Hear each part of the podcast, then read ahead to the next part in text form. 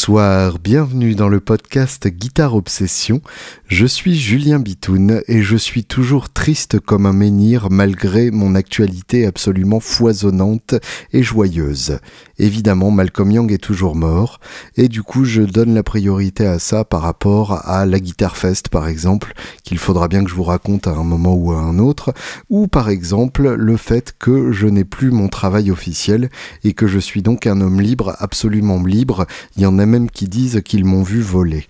Donc Malcolm Young n'est plus de ce monde et c'est une raison supplémentaire pour lui rendre hommage et un prétexte supplémentaire pour réécouter du ACDC et s'esbaudir de nouveau sur à quel point ce groupe est une merveille du monde, c'est fort en chocolat. J'ai donc décidé dans ce podcast de faire une initiative qui sera sans doute annuelle et donc attendez-vous à entendre beaucoup parler de ce groupe dans ce podcast, le Malcolm Young Month, une dénomination certes très inventive mais qui cache en fait de l'anglais puisque en français ça donnerait à peu près le mois de Malcolm le Jeune. Pour rendre hommage donc à ce génie de la six cordes, nous allons tout au cours du mois écouter des spécialistes du groupe parler de leur passion pour ce groupe et nous commençons par Phil Laja qui dans le genre passionné et connaisseur fait partie de ceux qui se placent là, voire figure 1. Phil Laja donc est le rédacteur en chef de Rockard Magazine, un magazine que je peux me vanter d'avoir lu depuis le numéro 1 que j'ai acheté à Brest à l'époque et qui avait justement comme par hasard ACDC en couverture. Je me demande même si c'était pas d'ailleurs un hors-série complet euh, du genre le magazine qui commence par un hors-série ACDC histoire d'annoncer que salut, c'est comme ça que ça se passe ici. Avant ça, euh, Phil Laja faisait partie euh, de Hard Rock Magazine. L'homme est donc passé de hard rock à rock hard, autant vous dire que son parcours est plutôt du genre cohérent. Et c'est un des premiers à s'être intéressé en profondeur à ACDC en France, à les avoir interviewés en long, en large et en travers à les avoir tous interviewés et à avoir fondé le fan club d'ACDC en France avec son fanzine Let There Be Light que j'avais acheté quand j'étais tout petit, cette fois-ci à Issoire, avec euh, Phil Rudd en couverture pour fêter son retour à l'occasion de la tournée Ballbreaker. C'est d'ailleurs un scandale absolu que ces sources d'informations aussi précieuses que riches, bien documentées et bien écrites, ne soient pas disponibles en téléchargement PDF, même payant, sur les internets. En attendant, donc, j'ai fait une interview de Phil Laja dont je suis extrêmement content. Ça s'est très bien passé et j'ai eu l'impression d'apprendre énormément de choses sur euh, le mode de fonctionnement du groupe, sur la personnalité de Malcolm et sur la musique d'ACDC plus généralement. Donc j'espère que vous en apprendrez autant que moi. Phil Laja couvrait le soir même euh, le concert de Mastodon à l'Élysée Montmartre, ce qui explique que nous avons donc enregistré ce podcast au prêt à manger. Euh, on n'est pas sponsorisé, mais je le dis quand même, à côté de l'Élysée Montmartre où je buvais un chai latte qui est moins sucré que celui du Starbucks, mais qui n'est pas aussi bon que celui du Columbus pour autant. Et bref, tout ça explique le bruit de fond euh, continu que vous entendrez pendant l'interview. J'espère qu'il ne vous dérangera pas trop et que vous arriverez à en faire abstraction. À l'occasion aussi du Malcolm Young Month, j'ai invité Paul Iron, Paul Cott pour les moins intimes, qui n'est autre que le Angus de mon tribute band euh, d'ACDC dont je suis le Malcolm. Et nous avons joué ensemble euh, certains riffs d'ACDC. Lui donc en Angus dans le haut-parleur droit, même si vous écoutez ce podcast sur un casque et dans ce cas-là, ce sera directement dans votre oreille droite sans aucun filtre. Et le Malcolm, euh, votre serviteur sur sa Gretsch avec du 1058 dans votre haut-parleur gauche. Nous avons joué ensemble et ensuite nous avons discuté du riff en question afin de le décortiquer et de comprendre pourquoi c'est si bien et à quel point ça marche.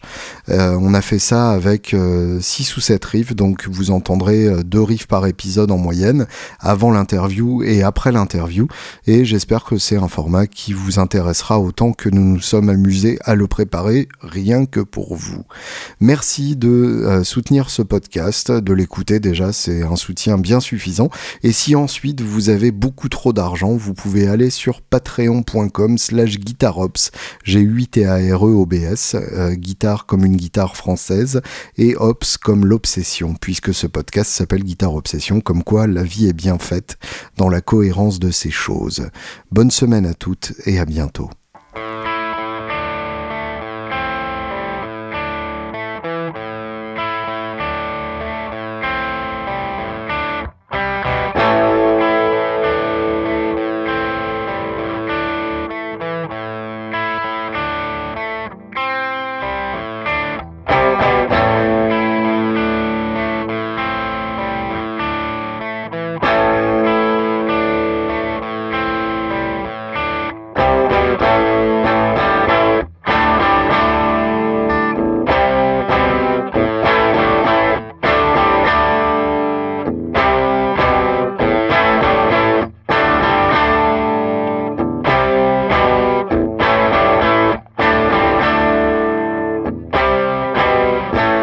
Hells Bells. Là, euh, C'est l'intro de Back in Black et c'est vraiment. euh, Enfin, perso, c'est un riffs qui m'a. qui t'a foutu les poils. hein. Euh, direct au début, j'étais là genre. Ah ouais, c'est mystérieux. euh, Ah C'est vraiment le côté sombre. Tu sens, tu sens bien le côté. on a un deuil à payer, Hmm. mais l'esprit rock vit toujours. Bah, en plus, là, effectivement, on est, on est dans un cas assez clair d'expressionnisme musical, puisque pour moi, la, guitare de Malcolm là-dessus, qui résonne comme ça, euh, c'est vraiment le tocsin. Euh, il fait sonner le glas et par-dessus, il y a Angus qui développe le riff, mais vraiment la, rythmique de, de Malcolm, et on ne peut plus euh, austère et glaçante là-dessus. Et euh, juste, il rejoint Angus sur la descente. Euh, Do, si, là, en plus vraiment la descente euh, sans appel, enfin très euh, très morbide hein, finalement puisque il n'y a, a aucune remontée possible et, euh, du coup c'est un très bon exemple de- de- d'à quel point un riff euh, en apparence très simple peut signifier beaucoup plus que ce qu'on peut imaginer. Ouais, et puis même quand tu quand écoutes vraiment euh, à fond euh, ce titre-là, euh, c'est pareil, c'est un titre qui a pas l'air, mais qui est vraiment plein de nuances. Mhm. Parce que justement, le côté, la première fois que t'entends le riff d'Angus avec la, la cloche dans le fond, c'est vraiment un instant solennel. Mhm. Tout d'un coup, effectivement, la cloche s'éteint et, et Malcolm arrive Bien et sûr. prend le relais. Et là, du coup, t'as une puissance qui arrive, mais c'est pas de la puissance où tu fais Ah, de la puissance, c'est euh, de la lourdeur, de l'assise. C'est très pesant, ouais. Ouais. Et, euh, et la vraie puissance vient pendant le solo, et après Mm. se recalme. Et enfin, vraiment, ils ont l'art d'amener euh, le solo pour qu'il pour qu'il soit flamboyant. Mais tu, tu te rends à chaque fois compte que, euh, enfin, sans la finesse de la rythmique, il y a rien derrière. Ouais, ouais. C'est vraiment. euh, Et construire une ambiance comme ça, c'est vraiment pas évident. Ah ouais, non, mais. Et d'ailleurs, beaucoup de, de gens qui reprennent ce titre ont tendance à le speeder un peu, parce que c'est- joué vraiment dans le tréfond du temps à l'origine. Et du coup, c'est pas facile de, de, de rester euh, au bon tempo sans- en résistant à l'envie de, de speeder euh, par rapport à tout ça. Ouais, mais Malcolm, il y arrive. Et donc sur la deuxième partie, euh, qui, est, qui est la partie sur laquelle Johnson vient chanter, Angus est à l'octave supérieure et Malcolm à l'octave inférieure. Il reste donc sur le La à vide, alors que Angus est sur le La en septième case de, de la corde de Ré. Donc on a un jeu d'octave comme ça, euh, et, et, et en plus de ça, le riff est pas exactement le même euh, sur les deux parties. Donc on a, on a une tension supplémentaire, mais qui est, euh, qui est cachée, entre guillemets, par la, la puissance rythmique de, du riff. Ouais, en même temps, tu peux pas. Enfin, c'est. J'ai envie de dire, ça coule de source, mais on dit ça parce qu'on a entendu le CD. Bien sûr. Mais du coup, euh, c'est aussi parce que lorsque tu entends un CD, que tu te poses pas de questions, tu dis juste Oh, le riff est trop bien. C'est que derrière, euh, les mecs, ils ont dû se creuser la nénette pour se dire euh, Comment est-ce que je fais pour faire sonner mon riff Bien sûr. Pour qu'en même temps, tu te prennes une grosse claque dans ta gueule. Que si quelqu'un essaye de se foutre de ma gueule, même si à mon avis personne ne le faisait, ou alors c'était des nazes, je peux lui dire c'est beaucoup plus subtil que tu ne crois. Et surtout, enfin, quand, quand tu vois le tyran des cordes de Malcolm, Ouais. Enfin, quand tu fais des, des, des bons accords dans les graves, euh, waouh, quoi. c'est ouh!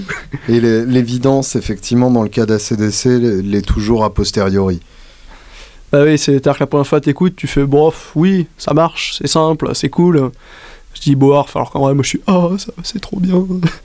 Mais disons, euh, pour les, les gens qui, qui n'ont pas encore fait l'écoute euh, attentive, en fait, effectivement, euh, plus t'écoutes, et du coup, euh, c'est vraiment un des, mor- enfin, un des groupes où je trouve que c'est le plus cool de n'avoir qu'une seule des, deux guitares. hein. qu'une seule des deux guitares où euh, tu peux prendre ton casque, retirer l'oreille gauche, c'est intéressant. Tu remets, euh, tu remets l'oreille gauche, tu retires l'oreille droite, ça reste intéressant. Ouais. Et lorsque tu as les deux, tu comprends un peu mieux ce qui se passe. Si t'as la chance d'entendre bien avec les deux oreilles. Oui.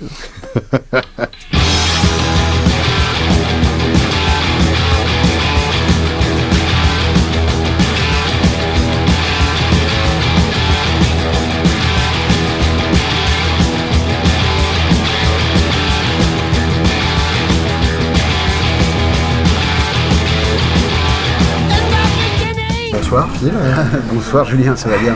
Merci beaucoup euh, d'accepter euh, cet euh, entretien. Bon, C'est un plaisir, même si les, les circonstances sont, sont plutôt tristes, mais oui, oui, je le fais avec, avec grand plaisir. Donc justement, bah, crevons l'abcès directement. Comment tu, comment tu l'as appris Dans quel contexte et, et surtout, est-ce que tu te souviens de, de ce que tu as pensé euh, à ce moment-là Bah, je l'ai appris de manière euh, très simple, euh, c'est un petit ding sur mon, sur mon téléphone portable. D'accord. un, petit, un petit SMS, Malcolm nous a quittés. D'accord. Voilà, quatre, quatre mots. je l'ai appris de manière très simple, un copain qui, qui avait vu ça sur, je crois, sur acdc.com. Ouais.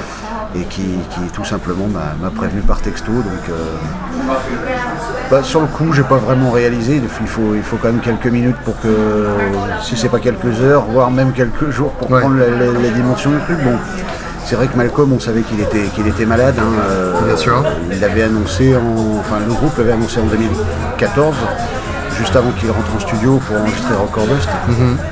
Mais euh, à titre personnel, je le savais depuis bien plus longtemps parce que Brian m'en avait parlé euh, Ouais. à l'issue d'un entretien.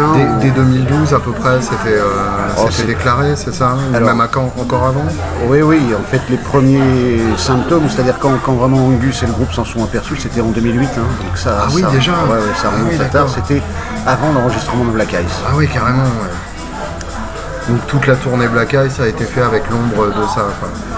Avec plus que l'ombre de ça. hein, euh, C'est-à-dire que Malcolm, en fait, il faut savoir que c'était le patron du groupe, le leader. Et et, euh, c'est quelqu'un que j'ai interviewé à plusieurs reprises et qui était très précis dans ses réponses. euh, voilà. Et, et il a commencé en fait à, à avoir des petites absences comme ça avec, euh, avec son frère. C'est Angus qui s'en est aperçu, hein, le premier. Du genre, ils arrivent à l'aéroport à Los Angeles et, euh, et Malcolm lui dit ça fait du bien de rentrer à la maison, hein, se croyant à Sydney, bon voilà ce, genre, ce genre de choses. Alors qu'évidemment, c'était vraiment le dernier à avoir ce genre de, Ouais, tout à fait. ouais, c'était- vraiment le, le- le chef du groupe et Mm. à ce titre, il était très, très précis, très carré. euh, Ouais. Donc c'était très inhabituel. Ou alors, euh, il arrivait en studio, t'as- pas pris ton blouson aujourd'hui euh, Ah non, effectivement, je l'ai oublié. Voilà, des petites choses comme ça qui ont mis la puce à l'oreille d'Angus, mais donc il faut comprendre que Black Ice a été enregistré euh, dans ces conditions-là. Mais le plus fort, c'est la tournée qui a suivi, donc le Black Ouais. Ice Tour, qui a été la plus longue du groupe, hein, euh, qui s'est étalée sur euh, de 2008 à 2010. D'accord. Et euh, c'est une tournée sur laquelle euh, Malcolm devait en fait euh, réapprendre les titres entre les dates. Ouais. Donc il se retrouvait avec Angus dans la chambre d'hôtel euh, et il retravaillait les morceaux. Ah oui, donc euh, ouais.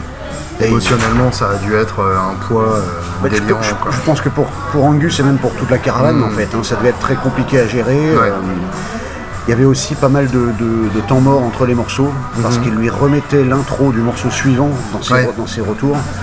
Ça, je me souviens qu'effectivement, enfin, je, les, je les ai vus à Bercy, tout simplement.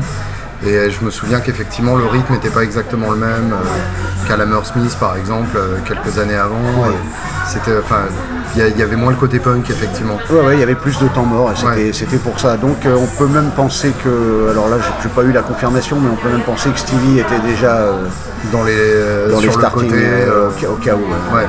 Mais donc lui a dit qu'il pouvait je le pense faire. qu'il jouait déjà. Stevie, ouais, hors scène, comme ça peut arriver avec certains groupes. hein. c'est possible. Ouais. C'est possible. Le, le contraire serait vraiment étonnant. Quand Mhm. on voit la, la- la taille de la tournée, Ouais. Toutes les assurances, Les assurances que ça sous-entend, bien sûr, ouais. Très compliqué, donc on peut supposer qu'ils avaient quand même une solution B au cas où. Hmm. Mais Ouais, il est allé au bout, il est allé au bout et il a terminé euh, dernier concert à, à Bilbao euh, au stade San Mamés en 2010. euh. Donc euh, voilà, euh, tout, à fait à son image, c'est-à-dire euh, droit dans ses bottes. Et, Ouais. euh, il a dit qu'il pouvait le faire, il l'a fait. Il a fait le job et une fois que le job a été fait, c'est terminé. Voilà, mais donc sa, sa maladie, en tout cas les premiers symptômes remontent au moins à 2008, donc on était fait pas loin de 10 ans. hein, euh. Ouais, ouais, d'accord. Voilà. Et donc, qu'est-ce que qu'est- qu'est-ce que t'as pensé euh, Qu'est-ce que qu'est-ce qui s'est passé dans ta tête à ce moment-là? Bah, comme je te le dis, euh, j'étais, je, je savais que ça allait arriver. euh, Ouais. moi, dans, dans ma famille des personnes très proches qui ont été touchées par cette maladie. D'accord. Donc c'est la maladie d'Alzheimer. hein. On parle toujours de démence, mais c'est une mauvaise Il y a pas de traduction. euh, différence, titre, hein. euh. en, fait, en anglais, ils appellent ça dementia parce Mhm. que, euh, si tu veux, avant. Parce qu'on dit aussi Alzheimer's disease. euh, Oui, mais peut- ils, disent, eux, ils disent, ils disent quand même, euh, c'est un raccourci, hein, ils disent dementia parce qu'à l'époque, euh, on ne savait pas ce que c'était, et donc euh, quand, euh, quand les gens commençaient à avoir des oublis comme ça, etc., Mhm. on, on avait tendance à dire tout simplement, euh, ils sont fous, ils commencent à, devenir dingues, Mais donc en fait, c'est ils commencent à Alzheimer. devenir démons. En fait, c'est la maladie, la maladie d'Alzheimer. C'est une maladie qui, qui, hélas, pour l'instant, en tout cas, ne, ne se soigne pas, Mhm. et qui non seulement touche euh, le- la mémoire, alors c'est pas forcément la mémoire euh, éloignée, hein, ça, peut être, ça Ouais. peut être quelque chose qui vient de se passer euh, 20 secondes avant. Mais euh, le problème c'est que ça finit par toucher aussi le, le physique, puisque les, les- les gens qui sont, qui sont malades d'Alzheimer euh, ont une dégénérescence au fur et à mesure euh, de la mémoire qui se traduit aussi par, par des, des oublis physiques, ils savent plus faire des gestes, etc., etc. Donc voilà, il n'y avait, il y avait pas d'issue. Moi je savais que c'était une question de, hélas, une question de temps. Euh, donc j'ai pas été outre mesure surpris, Ouais. soulagé pour sa famille. Bien sûr. Euh, il a euh, une fille et un fils, euh, encore relativement jeunes. Euh, voilà, ça traînait depuis, depuis au moins 9 ans. donc il y a- certainement un soulagement pour la, pour, pour la famille. Ouais. Maintenant, moi, c'était le membre du groupe dont j'étais le plus proche. Donc, donc c'est, je veux dire que c'est l'âme d'ACDC qui s'en va parce que Angus est comme le, le seul membre du groupe qui a fait tous les concerts. Il n'en a jamais raté un. Mmh, oui, c'est vrai. C'est le seul qui les a tous fait pas depuis vu comme début. ça, mais oui, effectivement, ouais, c'est Mais, le seul à pas euh, avoir pris de congé d'absence. Ouais, mais Malcolm, c'était, c'était, les- c'était l'âme, quoi. Et puis bon, Ouais. c'était, c'était le père fondateur. hein. C'est lui Mm. qui, voilà, c'est, lui qui a monté ce groupe, c'est lui qui a, qui a en- recruté son petit frère. euh, donc c'est, c'était quand même, c'était quand même sa chose à la base. Même s'il avait décidé de se mettre en retrait pour, euh, pour se concentrer sur la rythmique, mais pour laisser les, les- les devants, euh, le devant de scène à son frère et avec la prestation énergique qu'on, lui connaît. Mais euh, Bien sûr. Voilà, donc c'est, c'est- moi ça m'a, ça m'a ramené aussi à mes, mes années d'ado, quoi, si tu veux. euh, c'est, c'est une partie, euh, moi c'est un groupe qui m'a toujours accompagné. hein, qui- Mhm. qui- je fais mon métier aujourd'hui euh, de, de journaliste rock, on va dire, en très grande partie euh, grâce à CDC à l'origine. Bien sûr, ouais. euh, ouais, pour moi, c'est, un petit bout de, de- d'innocence, de, de- de jeunesse qui, qui s'envole. Et puis, euh, et puis ce groupe que, j'ai, que j'aime tant, j'allais dire que j'ai tant aimé, mais non, que je continue de, Oui, on a le droit de continuer d'écouter. Et voilà, le- les voir, les images des, des- des funérailles, son frangin qui, qui, Ouais. qui a la, la gretche à la main et qui la met sur le cercueil, etc. Bon, Mm. je, les, je les connais quand même assez bien et du coup, euh, les voir dans cette, dans cette peine, voilà, ça me- mais évidemment, ça me ravit pas. Quoi. Ouais, bien sûr. Donc, ouais, moi, ça, me- ça me- ça me touche euh, presque personnellement. Ouais. Si, si je me trompe pas, et euh, c'est c'est ma mémoire défaillante de, de lecture d'il y a 12-13 ans, tu avais donné comme deuxième prénom à ton fils Malcolm. Ouais, ouais, tout à fait. ouais, C'est ça, vrai, ouais. C'est vrai. Ouais. Et enfin, tu, tu peux revenir sur, euh, sur le sens que ça a pour toi euh, Parce que c'est quand même pas Comme- complètement comme- anodin. Moi, si tu veux, j'ai, découvert ACDC, j'avais, j'avais 10 ans, c'était en 1978, donc avec l'album euh, Power Age. Ouais, ouais. Et, euh, et ce groupe-là, je ne l'ai jamais quitté. Je, je suis resté fidèle, hein, y compris quand ça a marché moins bien. hein, période, euh, on va dire, euh, Flick of the Switch, euh, Fly on the Wall, Blow Fly Up. on the Wall, même un peu Blow Up. Mais quand je les ai rencontrés, ils, ils se sont avérés tout de suite euh, correspondre à ce que je pensais d'eux, c'est-à-dire des, des gens simples, abordables, euh, disponibles, disponibles envers les fans. Hmm. Euh, Donc ça n'a fait, si tu veux, qu'accentuer euh, ce, que, ce que je pensais d'eux, tout le bien que je Ouais. pensais d'eux. Il n'y avait pas que la musique, euh, ça commençait à dépasser la musique. bon. Et puis après, je suis allé, j'ai voyagé aux quatre coins du monde pour les, pour les suivre.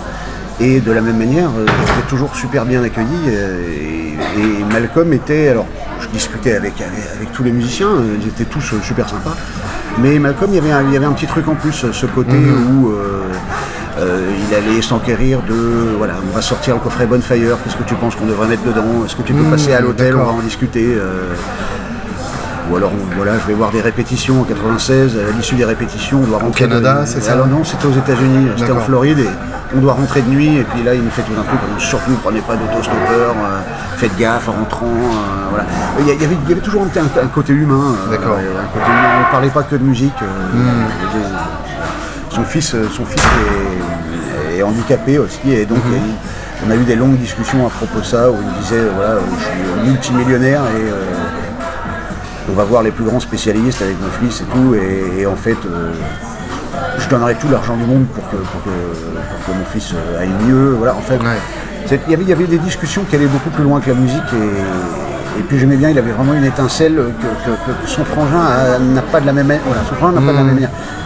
Angus, il vit par et pour la guitare. Oui, d'accord. Euh, Malcolm, c'est différent. se limite à ça, Ouais, quoi. ouais.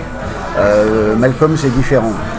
Euh, Il y a ça, il y a CDC, mais il y, a les- il y avait, il y avait aussi les, les gens autour. Hmm. Et, et il savait très bien que les fans étaient, euh, c'était ceux qui l'avaient fait ou qui les avaient fait. Ouais. Et donc il n'oubliait jamais ça. Donc il y avait, il y avait une promiscuité Ah avec lui qui était très très sympa. Et c'est- c'est pour ça que voilà, euh, quand mon fils est né, j'étais évidemment extrêmement fier, autant que c'était le premier. Et euh, je voulais pas, euh, comme certains l'ont fait, de l'appeler Angus ou l'appeler Malcolm, mais j'ai- voulu donner un, deuxième prénom. Hmm. euh, voilà, qui, pour moi c'était, euh, c'est un nom de roi, hein, Malcolm. hein, c'est les rois d'Écosse. donc euh, voilà, c'était c'était un petit clin d'œil. Ouais. mais j'ai pas voulu que ce soit son premier prénom. Bah oui, je oui, voulais pas qu'il m'en veuille après. Et, et donc effectivement, on va, on va revenir au côté plus personnel après. Je- là, là où je voulais t'amener en fait avec cette question, c'est sur les rôles respectifs dans le groupe. Euh, personnellement, en tout cas, moi je suis venu à CDC par Angus et je suis resté pour Malcolm entre guillemets. Est-ce que tu as eu ce même euh, Ouais, bien sûr. cheminement Euh, moi, t'imagines, comme je te disais, à 10 ans, euh, je découvre Power Rage, euh, la pochette, Angus, électrocuté, les câbles, les câbles électriques à la place des mains. bon. Et puis après, je découvre, euh, je découvre If You Want Blood de la même manière. Ouais. Euh, Angus qui se fait harakiri avec avec sa, sa Gibson SG. Euh, Highway Angus avec les cornes, c'est vraiment le personnage qui est mis en avant, en avant sur les pochettes. Donc déjà, Ouais. euh, quand tu as 10, 11, 12 ans, ça, c'est- tu, comprends déjà, même sans les avoir jamais vus en concert, que c'est, ce mec-là qui est important. Bien sûr, En plus, la guitare lead, bon, forcément, euh, ça, ça te parle au départ. ouais, évidemment. Et puis, euh, je vais voir le film de Derby Rock, ça c'est en 80, euh, je vais les voir en concert, ça reste toujours Angus, quoi. Angus, c'est, lui, on en parlait, qui est en- au devant de scène. Bien sûr. Euh, une prestation de dingue, le masque à oxygène, la balade dans la foule, sur les épaules d'un euh, le mec qui se roule par terre sans en rater une. Voilà, tu ne vois que lui, quoi, quasiment. Il y avait aussi Brian ou Bon Scott qui, qui- qui faisait un petit peu contrepoint, mais. Et puis au fur et à mesure, Mais jamais complètement d'ailleurs. non, jamais, ja- jamais totalement, jamais totalement. Euh, et puis au fur et à mesure, alors je crois que c'est vraiment le fait de les avoir vus à répétition euh, sur, sur euh, j'allais pas les voir une, une fois par tournée, j'allais les voir euh, 20, 30, des fois 40 fois par tournée. Ouais, bien sûr. Et, et là, je me suis aperçu d'abord au niveau des loges, si tu veux, dans- plus dans l'intimité, que c'était lui le patron, clairement. Alors que moi, je pensais, comme tout le monde, je pensais que c'était, c'était Angus le patron. Non, non, euh, il prenait souvent les décisions à deux, mais euh, s'il y avait euh, à un moment un, un point de désaccord, c'était Malcolm qui avait le dernier mot, parce que c'était son groupe. D'accord. Et tout le monde considère ça comme tel, même si Angus était arrivé très vite, il savait que c'était le groupe de son frère. Euh, et ensuite, donc, je me suis focalisé sur certains concerts, comme je les voyais euh, assez souvent.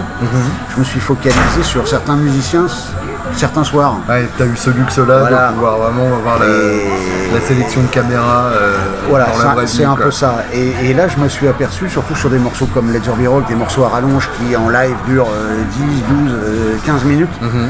Euh, alors Angus part faire son, son solo sur une plateforme élévatrice ou sur les épaules d'un Roddy, etc., etc. Mais on entendait un, Le putain de là euh, qui reste pendant un truc, un truc euh, robotique, euh, mais, mais en même temps, c'est Josh Homme qui a dit récemment qu'il s'était mis à Queen of the Stone Age à faire une musique un peu robotique comme ça qui, qui amène Mhm. à la trance parce qu'il avait écouté Malcolm Young faire ce genre de choses. Et, et il le comparait à un robot. Et, et Mhm. autant je suis d'accord sur la trance, autant je suis pas d'accord sur le robot. Ouais, Parce que justement dans, ce, dans ces rythmiques, euh, qui sont répétitives à l'envie, hein, ça c'est clair. Mais il y a le swing en fait. Bien il y a sûr. vraiment le swing. Et moi je me suis sou- souvent surpris en concert à, à- presque à danser sur ce, Bien sûr. juste sur ces rythmiques-là. Mm. Et euh, c'est arrivé à un moment, je me souviens sur la tournée Ball Breaker, là j'avais vraiment fait beaucoup beaucoup de dates où j'attendais j'attendais ces moments-là, Ouais. ces moments de, de, rythmique euh, comme sur High Voltage, euh, une version à rallonge aussi, Mhm. voilà, choses comme ça.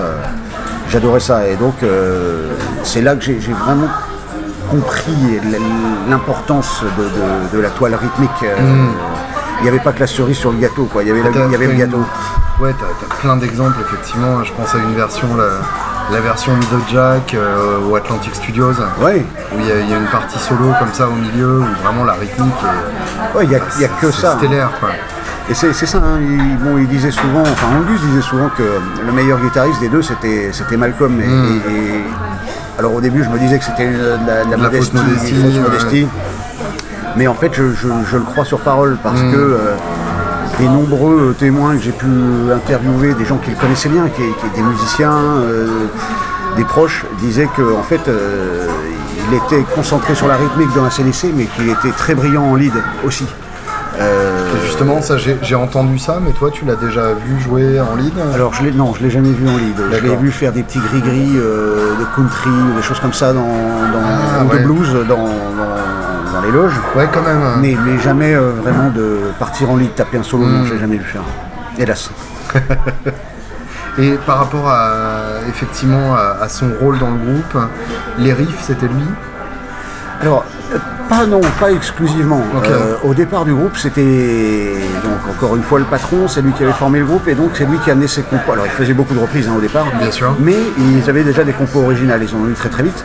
Et ces compos originales, elles étaient c'était Malcolm qui les avait signées, toutes sans exception. Au fil des années, les rôles se sont un peu répartis. C'est-à-dire que, aucun des autres musiciens n'amenait quoi que ce soit, c'était vraiment la chasse gardée des deux frères. Ouais. Mais ils travaillaient chacun de leur côté, ils enregistraient ça sur des cassettes, sur des, des CD, etc. Bon.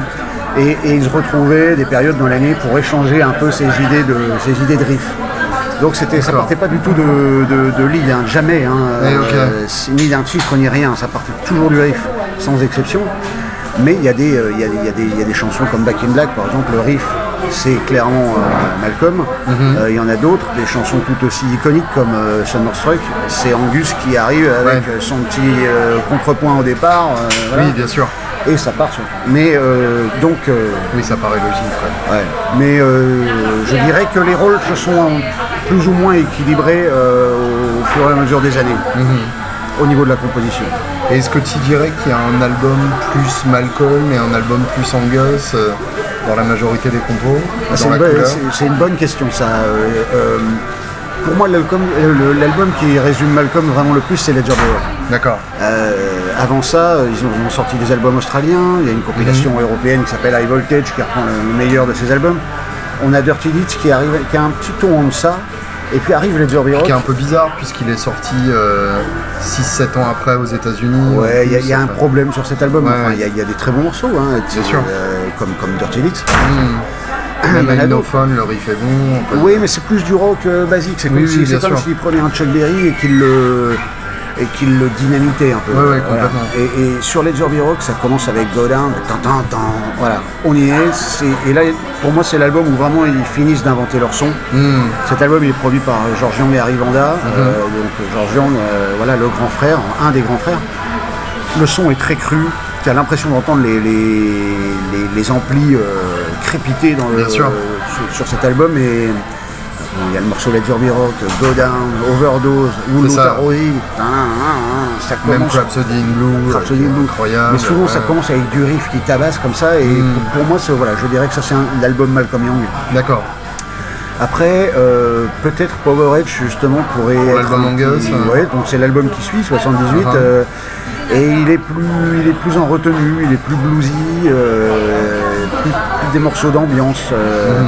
C'est peut-être moins in your face, même s'il y a un morceau comme Riff Raff par exemple, on retrouve tout à fait euh, ce, ce fameux riff à la Malcolm. Ouais. Mais après, on a des, des petits gris sur Gun Shooting, euh, Up to My Neck in You. voilà, je, je dirais peut-être plus une sensibilité angusienne sur, ce, sur cet album. Ouais, d'accord. Ouais.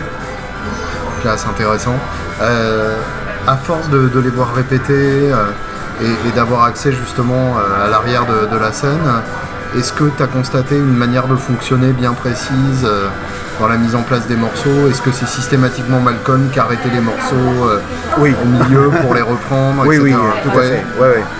Et ce qui m'a. Alors bon, c'est vrai qu'ils. Euh, on, répète, ils étaient tous, tous tournés vers lui. Hein, D'accord. voilà, ils étaient tous tournés vers lui. vraiment le chef d'orchestre sans ambiguïté. complètement. Hein. Hmm. Et ce qui m'a toujours surpris, c'est que il y a des morceaux qui, qui jouent depuis 30 ans, quoi. Ouais. Bon, elle est arrivée dans le, 7 en 77. Elle est toujours là, quoi. Oui, bien sûr. Et, on répète, ce qui m'étonnait, c'est qu'il pouvait la ressortir quatre fois de suite, quoi. Ah, il est sauté par euh, comme si, comme si euh, il fallait encore l'améliorer, revoir des petits trucs. Non, voilà, c'est, ça m'a toujours surpris. Euh. J'aurais jamais pensé. ils étaient encore. Pour moi, les, de les répètes de, de, tournée, c'était les morceaux du nouvel album et puis un filage des, classiques, mais c'est tout. Non, non, absolument pas. Ah, d'accord. Mais il faut savoir par contre qu'entre deux tournées, et parfois il pouvait y avoir de nombreuses années entre deux tournées, euh, il ne répétait pas du tout. D'accord.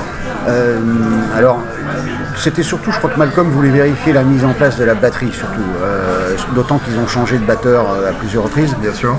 notamment le retour de Phil Rudd 96. Là, il fallait remettre un petit peu tout ça au carré. Hmm mais oui, en tout cas, en répétition, c'était lui l'unique chef d'orchestre. D'accord. Et tu, vois un peu plus. Enfin, tu peux nous, nous exposer un peu plus précisément la manière de fonctionner? Est-ce que c'était systématiquement morceau entier? Est-ce que c'était un riff tourné en boucle Alors, euh, c'était pas forcément non des morceaux entiers. Euh, il pouvait commencer sur un titre. Moi je regardais ça, je trouvais ça absolument fabuleux, génial, je, je voyais pas où il y avait quelque chose, il y a la couille dans le, potage, je la voyais pas, je l'avais pas entendu, mais lui il l'entendait, il arrêtait tout, ça discutait autour de, autour de l'estrade de batterie, hmm. donc il parlait souvent au batteur, au, au, départ, Angus euh, attentif qui écoutait, Brian qui allait se faire un, thé ou boire une bière sur le côté de scène parce que lui euh, là-dedans... ça ne regarde pas. Ça ne regarde pas, là c'est une histoire d'homme, donc c'était vraiment les, les hommes du bois, quoi. C'est-à-dire, mm. euh, quand je dis les hommes du bois, ceux qui ont des morceaux de bois entre les mains, quoi. les, guitares, les baguettes ou la batterie, quoi. voilà, c'est ça, tous regroupés autour du batteur. Malcolm qui donne ses directives, ça repart, ça peut s'arrêter au bout d'une minute. Mm. Hop, on repart jusqu'à ce que ça tourne. Donc non, ils n'étaient pas obligés de jouer du tout des morceaux en intégralité. Ouais. Et euh, je, suis désolé d'être aussi précis, mais c'est quand même c'est une opportunité fabuleuse de, croiser quelqu'un qui a vraiment vu ça. Euh, est-ce que tu te souviens comment il s'exprimait euh, musicalement? Est-ce que c'était des phrases? Est-ce que c'était des onomatopées? Est-ce qu'il jouait pour expliquer? Euh, Est-ce que non, il, as un souvenir là-dessus? Il parlait. D'accord. c'était, il, parlait, c'est-à-dire qu'il il, montrait pas, il, il, retapait pas la rive sur sa guitare en leur disant là, voilà, tu rentres, machin. Non, non, non. Il parlait. Je leur demandais s'ils avaient bien compris et ça, et, ça repartait. Et quand ça repartait, ça repartait euh, parfois même à l'endroit précis où c'était arrêté. Euh, ça aussi, c'était assez, assez bluffant. Euh, ils n'étaient pas obligés de reprendre le morceau au départ, ils pouvaient repartir là où c'était arrêté. Et une fois qu'ils terminaient cette deuxième moitié de morceau, hop, ils le refaisaient en entier. D'accord. Donc c'était très clairement énoncé, très clairement théorisé. Quoi. Oui, avec parfois Malcolm qui passait la batterie. C'est arrivé ça. Alors, il faut savoir que les frangins Yang, sont tous des batteurs refoulés. Hein. D'accord. Sont tous, tous, tous, tous des batteurs refoulés. Donc, euh, quand Phil Rudd arrivait tard à une répétition, mais ça, je te parle même des années Back in Black, hein. Malcolm à la batterie. Ou Angus à la batterie. D'accord. Voilà, c'est pour ça aussi qu'ils se sont bien entendus avec Bon Scott au départ, c'est parce que Bon Scott, quand il les a rencontrés, il voulait euh, jouer avec eux à la batterie. Il dit non, mais Bon, on a déjà, on a déjà Phil, on n'a pas besoin d'un batteur. Nous, ce qu'on cherche, c'est un chanteur. Et donc, il s'entendait bien avec Bonne euh, là-dessus. Quand Phil Rudd n'était pas là, qui composait avec Bonne pour mettre les textes en place et tout. Mhm. Des fois, Bonne passait à la batterie, euh, des fois, euh, c'était, c'était Malcolm. Bon, ouais, d'accord. Donc, je l'ai vu, oui, dire à Phil Rudd, vas-y, lève-toi, deux secondes, je vais te montrer, boum boum. Alors, il n'avait pas sa frappe, hein, mais mhm. il savait jouer, très bien. Hein, et là, il lui montrait, et hop, ça partait. Ah oui, d'accord. Alors, passons, si tu veux bien, sur le point un peu plus perso.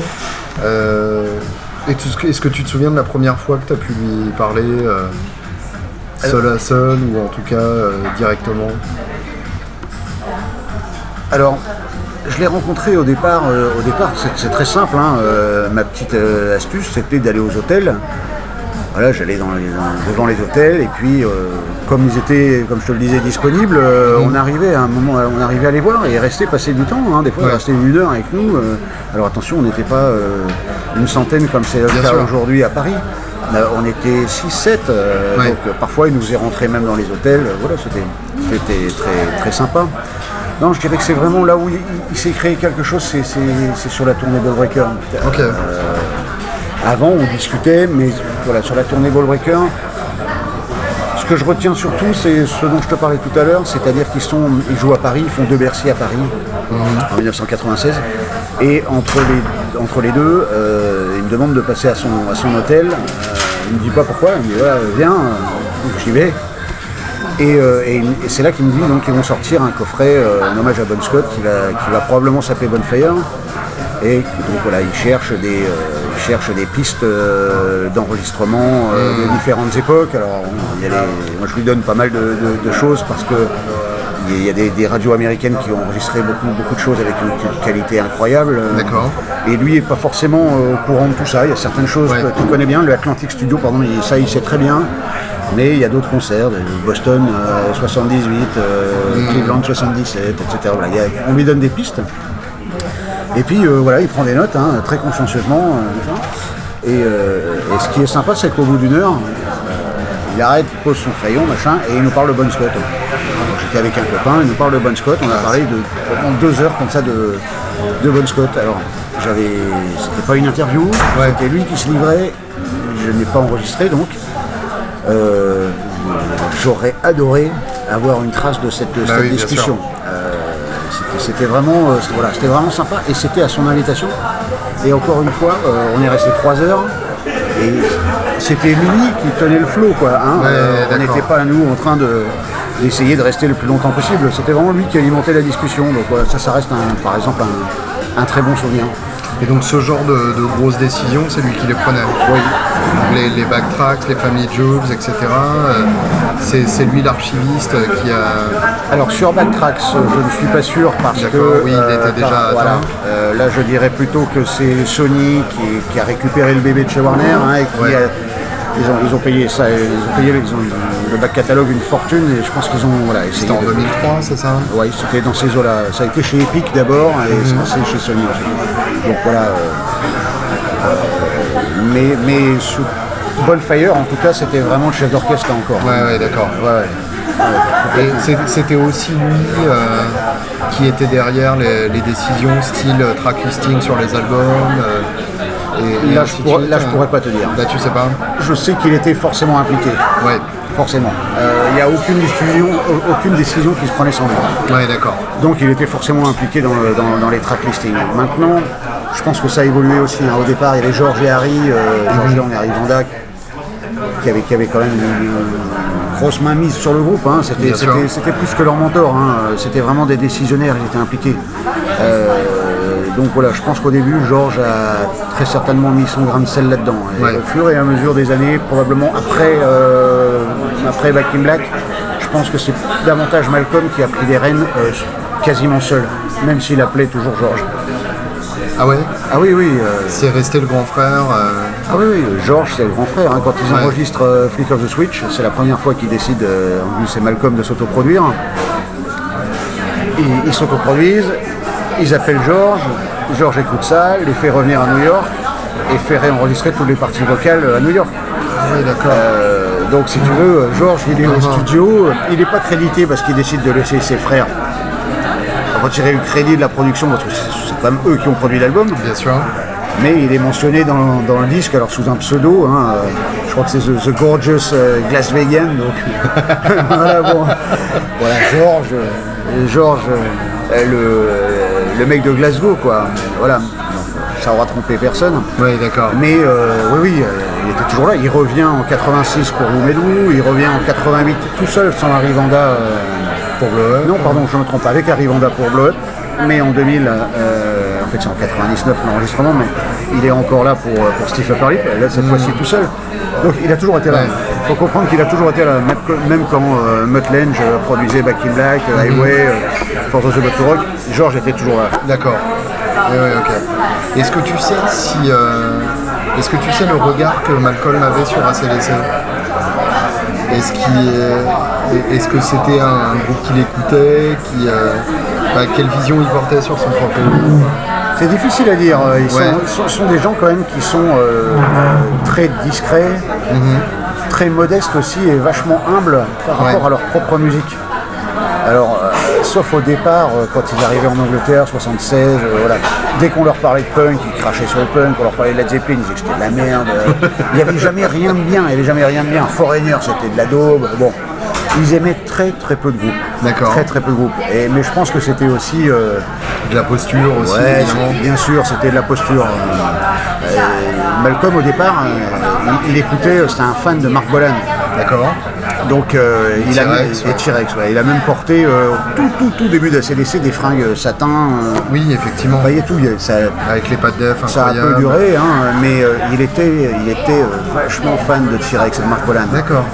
Après, il est arrivé sur des choses un peu sur des choses plus dures et très basées sur le riff aussi, comme euh, Free par exemple. Euh, Ça, pour le coup, l'influence de Free, c'est probablement celle qu'on entend le mieux. Oui, on effectivement, entend, dans la CDC. on, on l'entend bien. Après, il y a aussi les, les pionniers euh, des, des pionniers du rock'n'roll, hein, Ouais. les, les Chuck Berry, etc. euh, Little Richard, très branché Little Richard. Elvis Presley aussi. Les Mhm. Ouais. Beatles, il aimait beaucoup. Et puis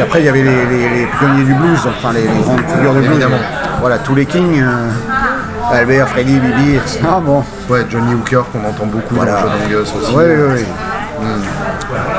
Mais donc après savoir ce que lui euh, pensait de sa propre musique, euh, la seule certitude que j'ai, c'est qu'il en était très fier. Ouais. Oui, Ouais, ouais, il était très fier de, de- de ce qu'il faisait parce que ils avaient l'impression de ne jamais s'être vendus. D'accord. Il y a eu parfois des compromis hein, euh, quand ils enregistrent Rock'n'Roll Damnation en 78 qui figure pas sur Power Edge. On leur demande pour le marché US, pour enfin breaker le marché US, une chanson un petit peu plus commerciale. Ils repartent en studio et voilà, ils enregistrent Rock'n'Roll Damnation Ouais. qui finit sur le pressage très rapidement. Mais qui au départ était un disque de 9, morceaux quoi.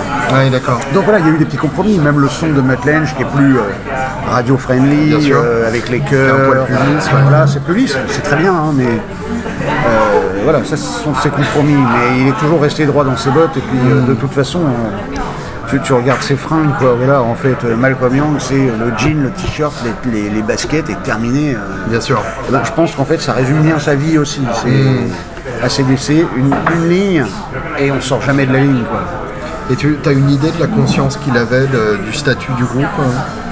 Oh oui, oui, ça, euh, je pense qu'il avait euh, parfaitement compris. euh, bon, évidemment, à partir du moment où les, les- les chèques ont commencé à, à- à débouler, Ouais. bon, forcément, on prend conscience. La naïveté est plus tellement permise. La, la naïveté est plus là, mais je pense, enfin, on, on m'a rapporté que dès 78-79, il, il- il sentait, il sentait ces frémissements, il sentait que ça allait le faire.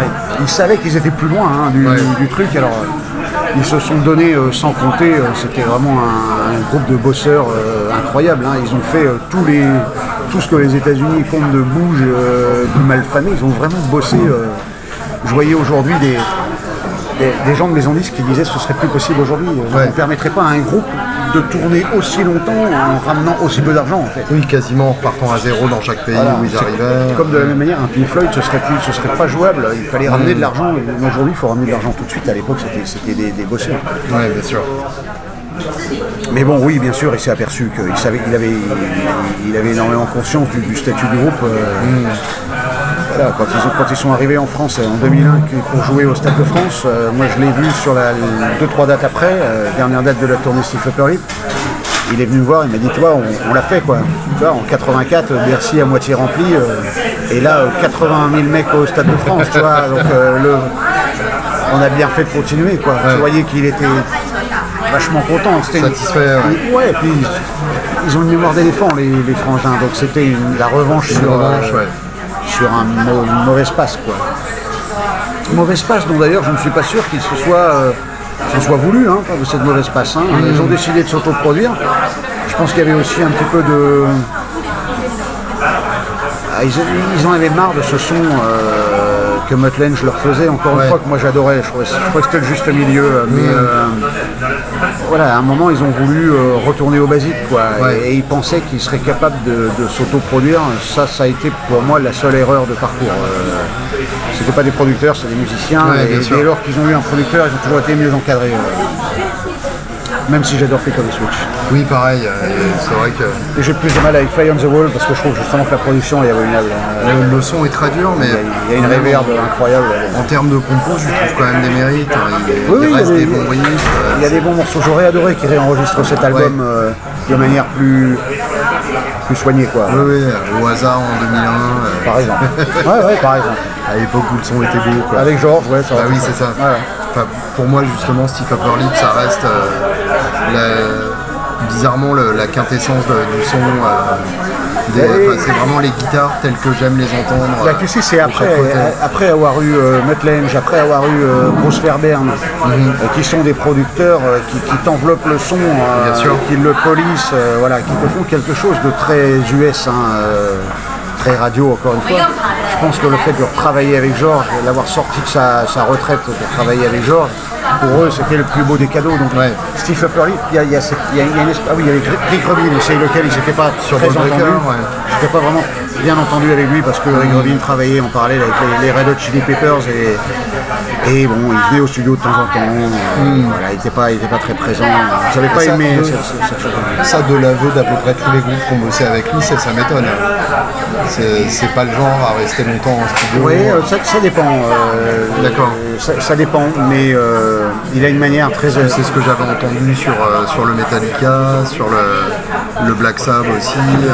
En fait, les gens, les gens, euh, les musiciens en reviennent ou pas. Euh, Ouais, d'accord. Certains sont super contents parce que justement, il, il leur fiche un peu une paix royale. Il Ouais. arrive le soir en studio, il dit bon, ça c'est de la merde, vous me refaites ça, et, et il revient euh, 24 heures après. Donc, mais pendant ce temps-là, les musiciens ont les coups des franches. Alors que ACDC, eux, ça a marché, pour Johnny Cash, ça oui, a marché. absolument. Ouais. Les Red Hot aussi.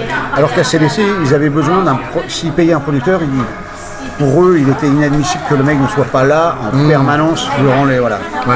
Ça, ils comprenaient pas. À, à l'image de leur éthique de travail euh, Ouais, qui, donc, qui finalement, ils ont mis euh, Mike Fraser, qui était l'ingé son. hein, euh, ils, ont, ils, ils lui ont donné un co-crédit de production parce que lui était là et c'est vraiment. euh, pour, pour eux, ça a été le producteur de cet album. Euh, D'un point de vue un tout petit peu plus euh, musical, est-ce que tu as une, euh, une idée quelconque de, de la méthode de- de- d'écriture et de production de riff de l'un comme de l'autre? Franchement, non, pas du tout. Non, moi, je, sais, je suis pas musicien. hein. Ouais, Comme on dit souvent, moi je suis, euh, voilà, je suis un journaliste musical, donc forcément un musicien frustré. Et donc non, là-dessus, euh, j'en ai absolument aucune idée. Mais je vais aller plus loin, ça va te faire frémir, mais euh, en fait, ça m'intéresse pas. tu veux pas savoir hein. Ça m'intéresse pas parce que moi, ce que j'aime chez ACDC, c'est euh, la simplicité et, et ce, et ce côté, l'apparente simplicité, et ce côté euh, immédiat. Euh, et donc, j'aimerais pas trop savoir ce qui se, voilà, comment ça se fabrique, si tu veux. Euh, Pour moi, CDC, c'est une sensation au départ. Ouais, j'aime donner cet exemple souvent, c'est tu es dans un lieu public, tu mets ACDC euh, dans les enceintes et, tu, regardes, regardes les pieds et tu regardes les pieds des gens. Et, et souvent, même des gens qui ne savent même pas ce qui passe, euh, bien ils sûr. savent même pas ce qu'ils sont en train d'écouter ACDC, tu as ça. Et ça, c'est très fort. Alors, en fait, voilà, moi, c'est ça que j'aime chez ACDC. Après, le comment c'est fait, euh, voilà, je, je suis jamais trop rentré là-dedans avec eux. Ouais. Mais il faut dire que, euh, vu mon métier aussi euh, et, et les publications dans lesquelles je travaille, comme Rockard ou à- avant à Rock Magazine, euh, moi on me demande plutôt de parler des, des- des musiciens, de leurs concerts, et moins de disséquer tout ce côté euh, guitaristique comme Bien sûr. Voilà, ça peut être plus, euh, plus ton cas par exemple. complètement, ouais. Donc Ouais, moi le côté euh, technique pur m'a jamais trop intéressé. Mais en plus euh, j'ai pas les j'ai pas les bases pour ça. quoi. Stevie Young par rapport à ça. Alors euh, Stevie Young c'est assez étonnant parce qu'il a déjà remplacé Malcolm en, en 88 euh, sur la tournée américaine Blow Up Your Video. sur combien de dates précisément Une bonne centaine. Ah oui, quand même. Ouais. D'accord. Parce que la tournée Blow Up Your Video euh, devait compter 30 dates au départ, Ouais. amé- américaine. hein. Elle devait compter 30 dates au départ et euh, le succès aidant, cette tournée a énormément marché aux États-Unis. Ok, ouais, ça, je savais pas. Il y avait un leg et puis deux legs, trois legs, donc Hmm. ils se sont retrouvés à, à faire beaucoup beaucoup de dates. Donc Stevie l'a dépanné a dépanné le groupe en 88, avant que Malcolm ne, se soigne et, revienne dans, le giron du groupe. Mais moi je suis resté en contact avec lui et lui il a, fait pas mal de choses dans, l'intervalle qui n'ont pas forcément eu une grande résonance au niveau discographique, mhm. mais des choses de qualité notamment un groupe qui s'appelait euh, Little Big Horn, euh, qui a sorti une démo euh, produite par Malcolm d'ailleurs. Ils étaient très proches, hein. les deux étaient très très proches. Il faut dire que Stevie est un guitariste rythmique aussi. Donc voilà, y il y avait une vraie complicité entre eux. Et, est-ce que, est que tu dirais que là aussi, comme Malcolm avec George, est-ce que Stevie avait euh, une admiration comparable pour Malcolm Ah oui, oui, absolument. Il prenait comme exemple, etc. Ah oui, il l'a toujours. Hein, euh, il l'a toujours. Alors, moi je l'avais contacté pour mon premier bouquin euh, avant, je crois que ça devait être en 2012, donc c'était avant qu'il ne revienne. Et il s'est montré là, encore une fois disponible puisqu'il savait que je l'avais suivi moi aussi même sur des petites dates de ces groupes jusqu'en Hollande où je jouais dans des pubs et tout. Donc oui, d'accord. Voilà, le fait de revenir dans la CDC, du fait qu'il revienne dans la CDC, je pense qu'il a peur aujourd'hui des gens qui l'accostent. Hmm. Euh, en se disant Ah oui, d'accord, vous venez me voir parce que maintenant je suis. Oui, d'accord. Il sait pas qui sont les vrais. Moi, l'avantage, c'est qu'il savait que j'étais allé le voir au Marquis en 93, euh, j'étais allé le voir euh, voilà, jouer en Hollande dans des, dans des clubs. Donc il savait que même quand il ne faisait plus partie de la CDC après 88, les gens m'ont oublié, moi pas quoi. Hmm. Pas que moi, hein, d'autres aussi. mais même quand je faisais mon petit fanzine, la Derby Lake, donc c'était dans les années 91-96 on l'a vachement interviewé, on est allé le voir répéter à Birmingham, euh, donc on est resté au contact. Et donc lui, il a une admiration sans sanglante pour Malcolm. Malcolm lui a offert des guitares, et je lui demandais sur la tournée Recordbust, quand il a donc remplacé Malcolm, s'il jouait sur la numéro 1, euh, la, The Beast, la, Jet Firebird de, 63 de, Malcolm. Et il m'a dit non, celle-là, euh, elle est en Australie avec lui, et même si je pouvais, je ne le ferai pas par, euh, par respect. Donc celle qu'on voit, c'est une reproduction Non, celle qu'on voit, c'est la, celle sur laquelle il joue, c'est la deuxième, la numéro 2 de Malcolm. Ah d'accord, ok. Donc qui a, aussi fait les tournées avec Malcolm. Oui, oui, absolument, c'était sa, guitare de, secours, on va dire. Mais euh, donc c'est une guitare de Malcolm. Hein. Hmm. Et après, il a ses propres guitares, qui sont des Gretsch aussi, euh, qui peut sortir de temps en temps, mais principalement sur Bust et sur la tournée Bust et s'est servi de la numéro 2 de Malcolm. D'accord. Mais oui, il y a beaucoup de respect, beaucoup, beaucoup de respect entre les deux. Il, est beaucoup il était beaucoup plus proche de Malcolm que d'Angus. Hmm. Les, données sont évidemment ont changé pour les raisons qu'on sait. Ouais. Et du coup, l'arrivée de, de, Stevie, ou plutôt le départ de Malcolm, hein, puisque c'est plus ça, euh, qu'est-ce que ça change dans l'équilibre de pouvoir euh, du groupe euh ben, ça change que maintenant euh, c'est, le petit frère, donc Angus, qui, a toute la pression sur les épaules. Ouais. comme je disais avant. Parce que lui n'a pas, choisi de prendre les commandes du, vaisseau. Non. Et a reçu ça un peu comme un cadeau empoisonné, j'imagine. C'est possible. Encore une fois, toute sa vie, Angus, c'est la musique. C'est uniquement mm. ça. Alors que Malcolm avait aussi un côté euh, management, business, euh, les décisions à prendre, les pochettes de disques. Bon, voilà. Angus, lui, euh, ça jamais intéressé à ça. Non, mais il s'y est jamais intéressé par la force des choses aussi parce que Malcolm le faisait. Mm, il n'avait pas à s'y intéresser. Ben, il aurait pu, hein, je pense, mais bon, Malcolm le faisait, donc c'est devenu quelque chose de tacite, quoi. Ouais. évidemment, à partir du moment où Malcolm a été mis en, en retrait à cause de la maladie, euh, soit CDC s'arrêtait là, mhm. possibilité, soit Angus continuait, et dans ces cas-là, il était obligé de prendre les rênes et donc de s'occuper de toutes ces choses qu'il détestait par ailleurs. Le côté business, euh, le côté organisationnel. Euh, et puis avec toute la pression qui va avec, hein, un, premier album sans Malcolm Young, voilà, il savait qu'il était attendu au tournant. Mais je pense que en 2008, quand Malcolm euh, voilà, quand Malcolm s'est fait diagnostiquer euh, sa maladie, pense qu'il y a eu un accord tacite entre les deux. Malcolm qui a su euh, que de toute façon le temps était compté. Et je pense vraiment qu'il lui a dit faut aller au bout mon gars. Hmm. C'est d'ailleurs le titre de. Enfin le sens du bah, titre Record. C'est du tu, tu rock ou tu crèves quoi. Et c'est vraiment ça. C'est aussi je pense qu'il a expliqué qu'Angus, en dépit de tous les, toutes les galères qui lui sont tombées sur le nez depuis 2014, Phil Rudd, Chris Tate qui déboule, euh, qu'est-ce qu'il y a eu euh, Cliff, qui a annoncé sa retraite à la fin de la tournée. Problème euh, de Ryan Johnson, arrivée d'Axel Rose. il est allé au bout. C'est vrai qu'il il, il a dit, euh, parce que certains lui reprochaient d'aller au bout. Et il a dit, mais la tournée s'appelle Record Bust. Comment voulez-vous que je, je m'arrête aux deux tiers de la tournée? C'est pas possible. Arrêter une tournée avec ce nom-là, ce serait symboliquement horrible, ouais, bien sûr. Mais après, il va y avoir, il, il se fait beaucoup critiquer avec Axel Rose. Euh, comprendre par certains aspects. Je pense que le côté de- du départ de Brian n'a pas été bien géré au niveau communication. Ça, c'est évident, C'est le moins qu'on puisse dire. Il faut savoir que ACDC a jamais été bon en communication. Mm. Je pense euh, parce qu'au départ, euh, par discrétion au départ, et maintenant les, les réseaux sociaux et tout. C'est pas leur truc, ils Ils pas maîtrisent pas, pli-là, ils sont ouais. mal, mal euh, conseillés aussi. Ah non, voilà, il s'est fait, il s'est fait critiquer, mais euh, il ne sait faire que ça. Ouais. Et il est plus jeune que Malcolm. hein. Donc, euh, moi j'ai trouvé quand je l'ai vu à Marseille sur la dernière date euh, française du Record Bus Tour qu'il avait rajeuni de 10 ans en 2 ans. quoi. C'est pas des blagues, hein. j'ai vraiment trouvé qu'il avait, il avait rajeuni. Rien qu'en repartant sur la route. Oui, oui, cracher, cracher ses poumons un peu. il fume 3 ou 4 paquets de clopes par jour. hein. donc, bon.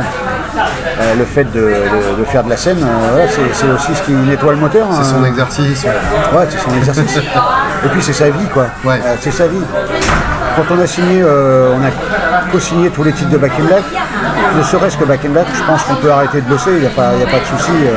Oui, financièrement, il n'y a pas de problème, bien sûr. non, c'est ça fait plaisir. hein. Plaisir. Donc moi, moi je, voilà, je sais que lui c'est un musicien, quoi, vraiment. Et s'il continue, alors évidemment il doit y avoir de la pression, hein, de- du label, des tourneurs, de, de tout. euh. Bah, il y a, oui, Mais- il y a plusieurs centaines de personnes dont le dont l'existence financière dépend de, Oui. de ce groupe.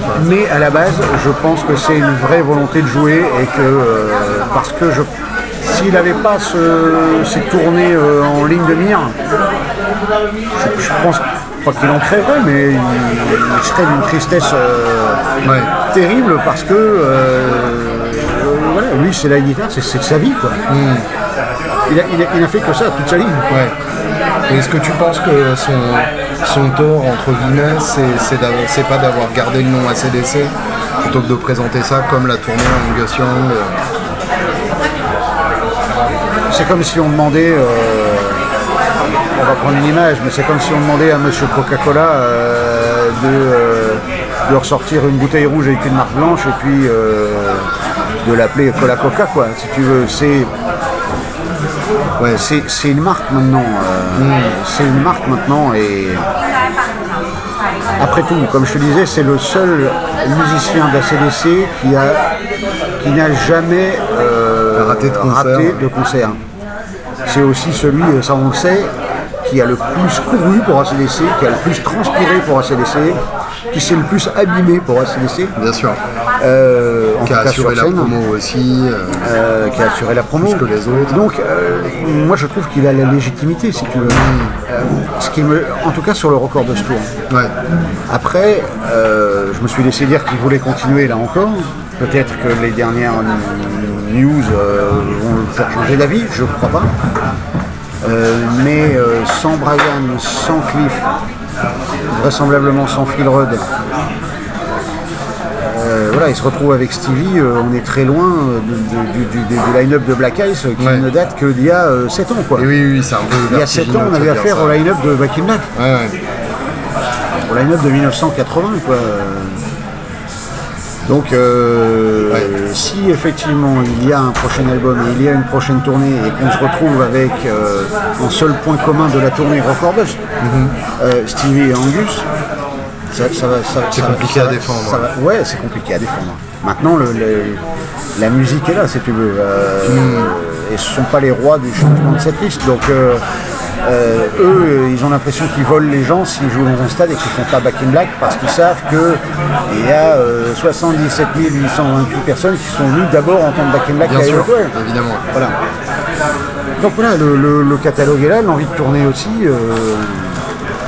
Euh, moi, je voilà, je crois pas qu'il lâchera ACDC. ACDC, c'est aussi. Voilà, il, il a, il a sué sans EO pour ce groupe. euh, sachant et, que, euh, c'est quand même son frère qui l'a formé. Et, et Oui, bien c'est sûr. con, et, on ne peut pas savoir dans l'intimité ce que Malcolm lui a dit. J'ai repensé à, à une couche de rock et folk qui m'avait profondément énervé euh, en 95. euh, Une seule sur ACDC en ACDC, le hard, la fin des illusions. La fin hard. des illusions rock. Qu'est-ce que ça voulait dire ça Euh, Avec Angus sur sa boule. Euh, et je, je, je comprenais pas l'idée. Mais je l'ai toujours pas euh, compris celle-là. Mais euh, en La tout cas, effectivement, illusions, hein. euh, là, j'ai l'impression qu'on a vite fait de, de prédire la fin du groupe à chaque, euh, à chaque album et chaque tournée, et qu'en fait, on- ils nous donnent tort à chaque fois. quoi. Écoute, euh, oui, pour l'instant, c'est ça. hein. Euh, ils ont surmonté la mort de Bon Scott. C'est Ouais. vertigineux, ça aussi d'y penser. Mais Bah Bon oui, Scott est mort le 19 février euh, 1980. Le 1er avril, donc tu calcules, allez, 10, 40 jours après, ils annonçaient son remplaçant. Ouais, Au mois de juin, euh, Back in Black sortait. Ou début juillet. ouais, ACDC, en fait, c'est un côté bulldozer. C'est-à-dire que rien n'arrête le groupe. ouais. Pas même le mort, en fait. C'est ça l'idée. Ouais, hein. ouais, bien sûr. Ça paraît euh, simpliste dit comme ça, mais c'est un peu ça. Tu penses que le groupe peut survivre à Angus? Non. Non. Non. Non. Euh, si déjà il survit à Malcolm, c'est c'est- c'est déjà beaucoup. C'est-à-dire- Angus, c'est- c'est l'ima- c'est déjà ben, c'est le d- dernier membre originel du groupe. Bien sûr. Et en plus, euh, si on regarde bien en admettant que personne ne revienne au sein du groupe, si Angus n'était plus là, le plus vieux membre du groupe serait Stevie qui, en tout et pour tout, aurait fait une centaine de dates en 88 et une tournée record bust. Ouais. Là, par contre, je suis pas sûr qu'il Même ait la, Simon légitimité. Oui, presque, toi. ouais. Donc, euh, et puis, et puis euh, tu prends le kidam dans la rue, tu lui parles de la CDC, tu lui dis c'est quoi euh, Bien sûr. C'est l'écolier. Donc non, pour moi, ça peut pas survivre sans Angus, ça n'a plus aucun sens. Et alors, question un peu plus con, euh, est-ce que la mort de Malcolm change quelque chose, même s'il était plus dans le groupe depuis quelques années? C'est une très bonne question. Euh, je me la suis posée ces derniers jours. Euh, je me la suis posée ces derniers jours en tombant sur des photos prises lors des funérailles de Malcolm, où on voyait pour la première fois depuis, alors pour la première fois depuis 2014, peut-être même plus que ça. Phil Rudd, Brian Johnson, Cliff Williams, Stevie, Angus. Oui, bah donc la dernière fois qu'ils s'étaient réunis tous comme ça, les cinq, c'était pendant l'enregistrement de, de, de Record Bust. Ouais. Donc ça fait, ça fait déjà. euh, Oui, puisque Rod n'a pas du tout tourné pour Record Bust. hein. Voilà. Et il était même pas sur les tournages de clips. D'accord. Donc, euh, donc le, le fait de les voir euh, ensemble, alors là dans le chagrin et la peine, mais euh, moi j'avais, j'avais une peur en tant que fan, c'est que comme pour Phil Rudd ça s'est pas très bien passé, Brian on sait pas trop trop, voilà, bon. j'avais peur qu'ils ne soient pas véritablement les bienvenus euh, à, à ces funérailles. Qu'il fasse le plan, genre, euh, pas, enfin, refuser de se croiser, euh, bon, arriver à des heures différentes, etc. Et, et là, on voit que c'est pas le cas. Ouais. Là, on voit que c'est pas le cas. Et cette image-là, alors c'est un peu le rêve euh, humide de, de, de- de nombreux fans. Euh, évidemment, si, si tu demandes Ouais. à un fan de longue date, il va te dire Ryan revient. Donc, Cliff revient. Cliff revient, ce qui va avec. Phil Rudd revient. Stevie, légitime, Malcolm est plus là. Et Angus, et on se retrouve avec le, le line-up de Back in Black, euh, minus euh, Malcolm, mais voilà quoi. Ça, c'est ça, c'est le rêve. La réalité, euh, pour l'instant, moi, elle m'a montré Young qui allait jamais euh, assez régulièrement, euh, bien plus qu'il n'a jamais fait de toute sa vie d'ailleurs, avec Guns N' Roses sur sa dernière tournée européenne, qui était encore présent à New York, au Madison Square Garden qui, sur la tournée australienne, est allé accueillir le groupe en bout de piste sur le tarmac à Sydney.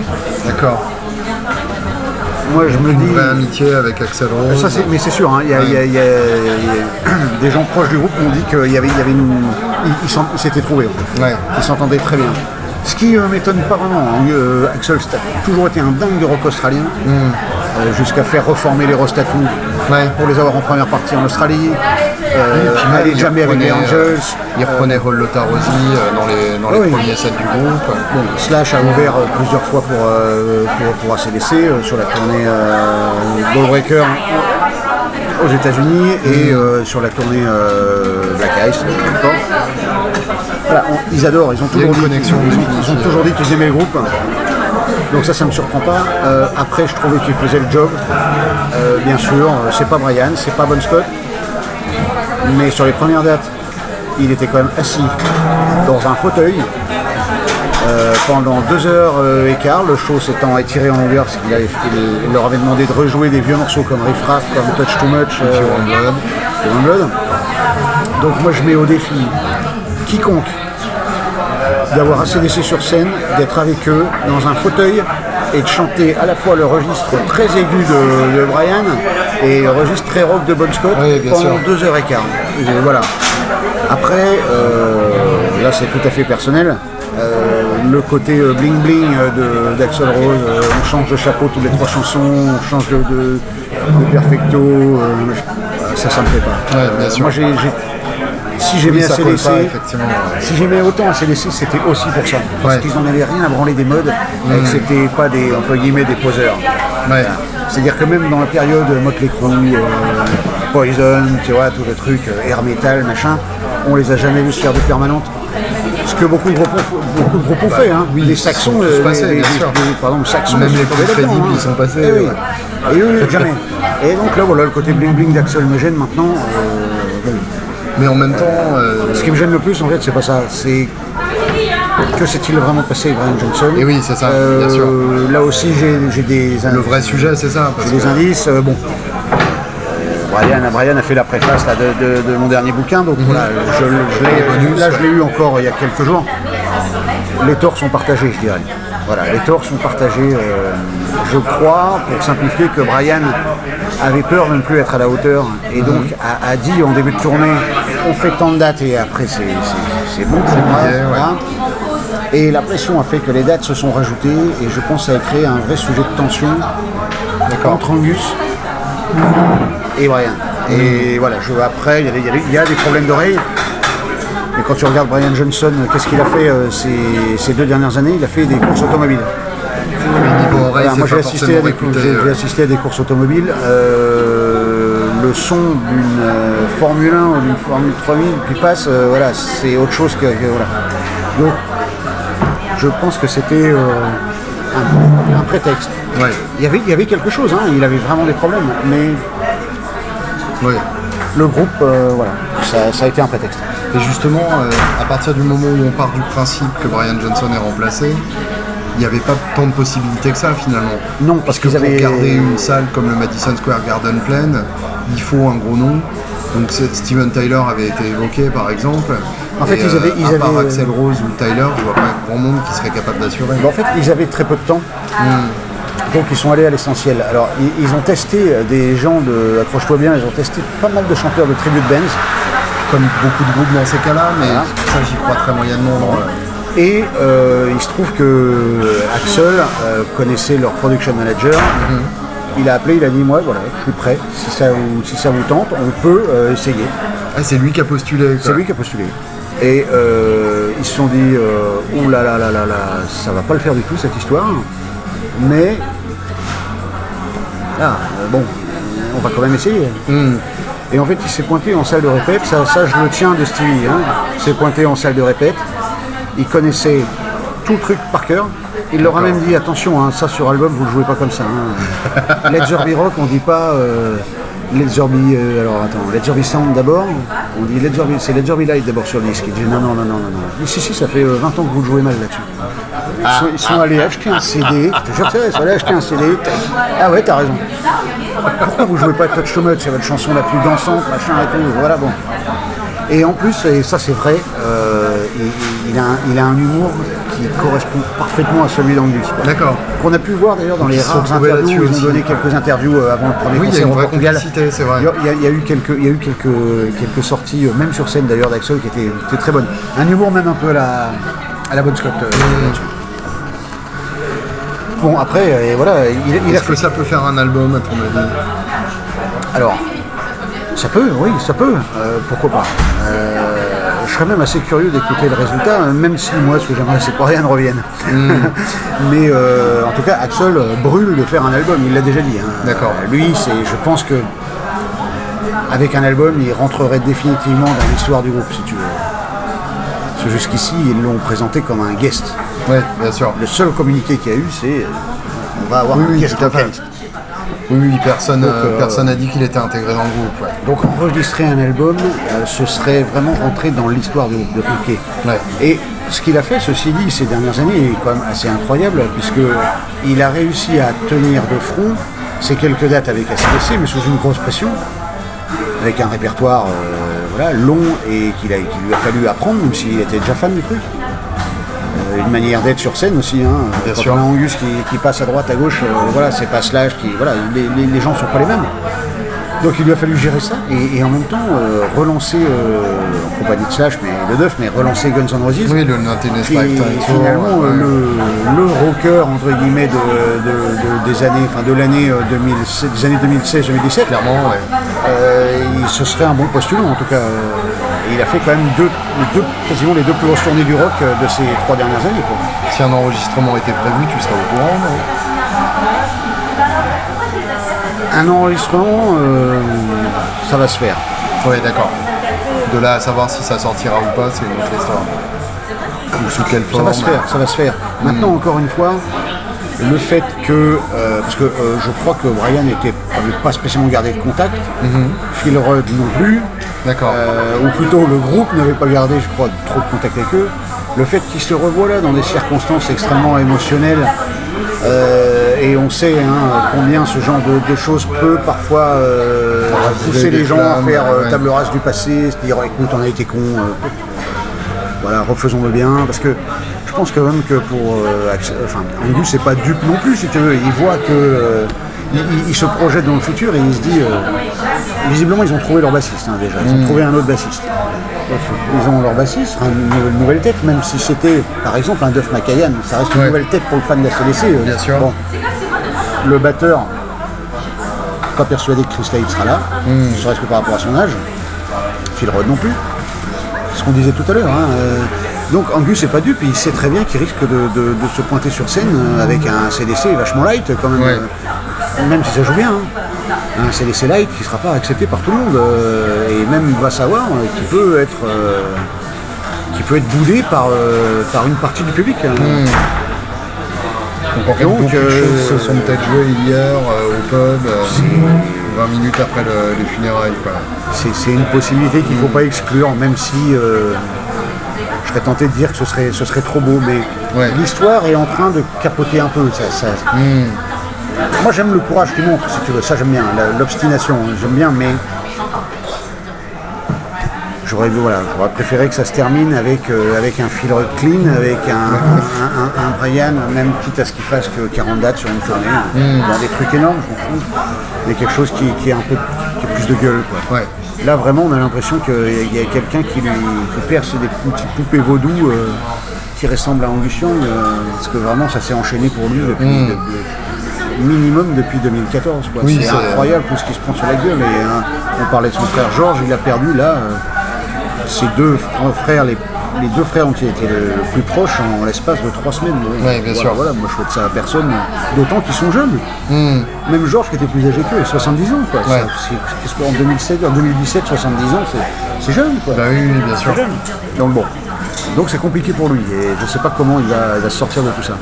Mais ça reste, euh, ceci dit, passionnant. Euh, La dernière fois que je l'ai vu, je lui ai dit mais c'est pas possible, euh, tu, tu fais ça exprès pour notre bouquin, non tu, tu, hein, tu nous fais plein de rebondissements, puis ça va se terminer euh, comme dans un conte de fées, forcément. Oui, là, le tome 2, il sera riche, j'imagine. il rigolait quoi. Ouais. Bah, il- oui, il est déjà riche, forcément, euh, avec tous ses, tous ses, ses hauts et ses bas quoi. Mm. Pour terminer, ton album préféré? Oh, la question con. oui, bien Parle-moi. sûr. Euh, non, en fait, euh, en plus, je rigole en disant ça parce que euh, c'est une question que je pose souvent moi-même aux musiciens et qui me répondent tous, putain, t'as pas d'autres trucs. Euh, c'est très dur. En fait, j'ai un petit fait pour Power Edge parce Mhm. que il est plus ciselé, comme je te le disais, il est plus bluesy. Euh, il y a quelque chose dans cet album, il y a Bon Scott qui, qui- qui parle vachement de sa nana, euh, d'une nana qui s'appelait Silver, euh, qui était un peu l'amour de sa vie, euh, qui venait de le quitter à l'époque, donc il est dans un espèce de truc euh, un petit peu aigre-doux. euh, euh, et, et on sent un peu cette. euh, il y a je sais pas, il y, a comme une espèce de pas de tristesse sur cet album, mais il y a, quelque chose. Il y a, quelque chose un esprit qui, plane. Il y a un esprit qui plane. Et, surtout, euh, c'est pas que du ACDC euh, qui rentre dedans. Mm. Il y a plus de subtilité. C'est plus un album de, musiciens. Et c'est celui par lequel j'ai découvert le groupe, encore une fois. Maintenant, euh, j'aime beaucoup Highway parce que pour moi, c'est le produit fini parfait. C'est, t'as dit chansons, à l'exception peut-être de Love and Man, mais sinon, et encore j'aime bien Love and Man, Malcolm détestait Love and Man. euh, sont, voilà, Nightcrawler, t'as un super blues pour finir l'album, mais tu as des trucs dansants, euh, Gay euh, Touch Too Much, t'as, as vraiment des, des, chansons comme If You Want Blood ou I Wait qui rentrent dans l'art, c'est, assassin quoi, Looking Around the Bush. c'est, un, super album, excellemment bien produit, avec euh, des très beaux chœurs. Euh, bon Scott qui est au top. Lui-même, je crois, était très content de travailler dans notre plan. Il disait que c'était celui qu'il avait le, plus, euh, le, mieux compris au niveau pour, mettre en valeur sa voix. Il avait un peu repoussé aussi dans ses dernières franchement. Donc j'adore. tu l'auras compris, I aussi. Et je t'en cite deux vite fait maintenant. Ah. Back, in Black, parce que c'est l'album du courage, avec, aussi 10 classiques ça reste pour moi ce que Brian Johnson a fait de mieux, mhm. même si j'aime beaucoup de photos. Et enfin, je dirais Let's Rock pour le, côté, euh, je le dis souvent, ça aussi, c'est un métier, c'est le côté boucherie industrielle de l'album, ACDC, euh, mhm. qui trouve son son, et avec euh, le premier album avec le logo emblématique. Oui, exactement. pour moi, c'est presque la naissance du groupe, Les Donc voilà. Ces quatre-là sur une île déserte, je peux tenir quelques années. Bon, cette fois un seul, ton titre préféré? Night... Nightcrawler. Nightcrawler. Et ton riff préféré? Le Joby Rock. Merci Phil. De rien, c'est un plaisir.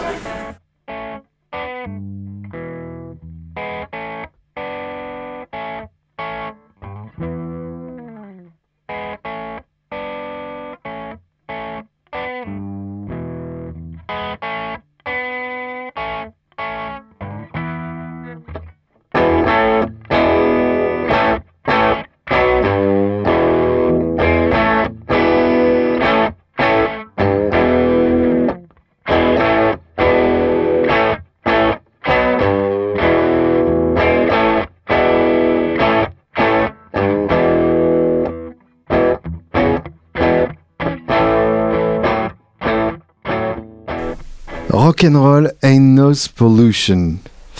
Euh, le dernier titre de Back in Black. Bah pour moi, euh, c'est vraiment le.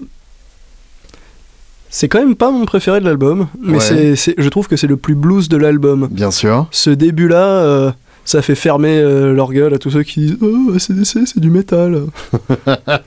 c'est vrai que c'est souvent rangé dans le rayon métal à la Fnac et j'ai jamais vraiment compris. Bah oui, enfin. ACDC, c'est du blues très très fort. Bah oui, c'est ça, avec les amplis un peu poussés, quoi. Mais effectivement, euh, donc la partie d'Angus, celle que tu joues, c'est euh, des tierces euh, qui sont jouées avec les doigts. Carrément. Tout simplement. Ouais, c'est le son, c'est vraiment les doigts. J'ai cherché plein de trucs différents. Et Angus, pour ceux qui ne le savent pas, est un grand adepte du chicken picking dans plein de ses uh-huh. riffs.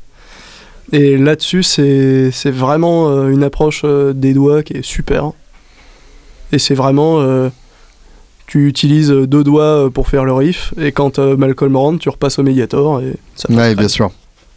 Et sur ce titre-là, ça marche particulièrement bien. Et ce qui est intéressant, je trouve, dans la marche harmonique de, ce riff, c'est qu'en fait, ton riff en, au, doigt sous-entend une progression mi-la-si, alors que derrière, quand Malcolm arrive, il fait mi la mi. Il revient sur le, sur le mi au lieu de passer sur le si. Bah, c'est cool parce que du coup, euh, je fais une petite quinte et là tout de suite, épaisseur. Et c'est ça, exactement. Et ça crée une, euh, euh, un, effet de surprise et en même temps, revenir sur le premier degré, c'est asseoir encore plus. Et du coup, ça, ça, explique aussi en partie le côté majestueux de, de ce riff.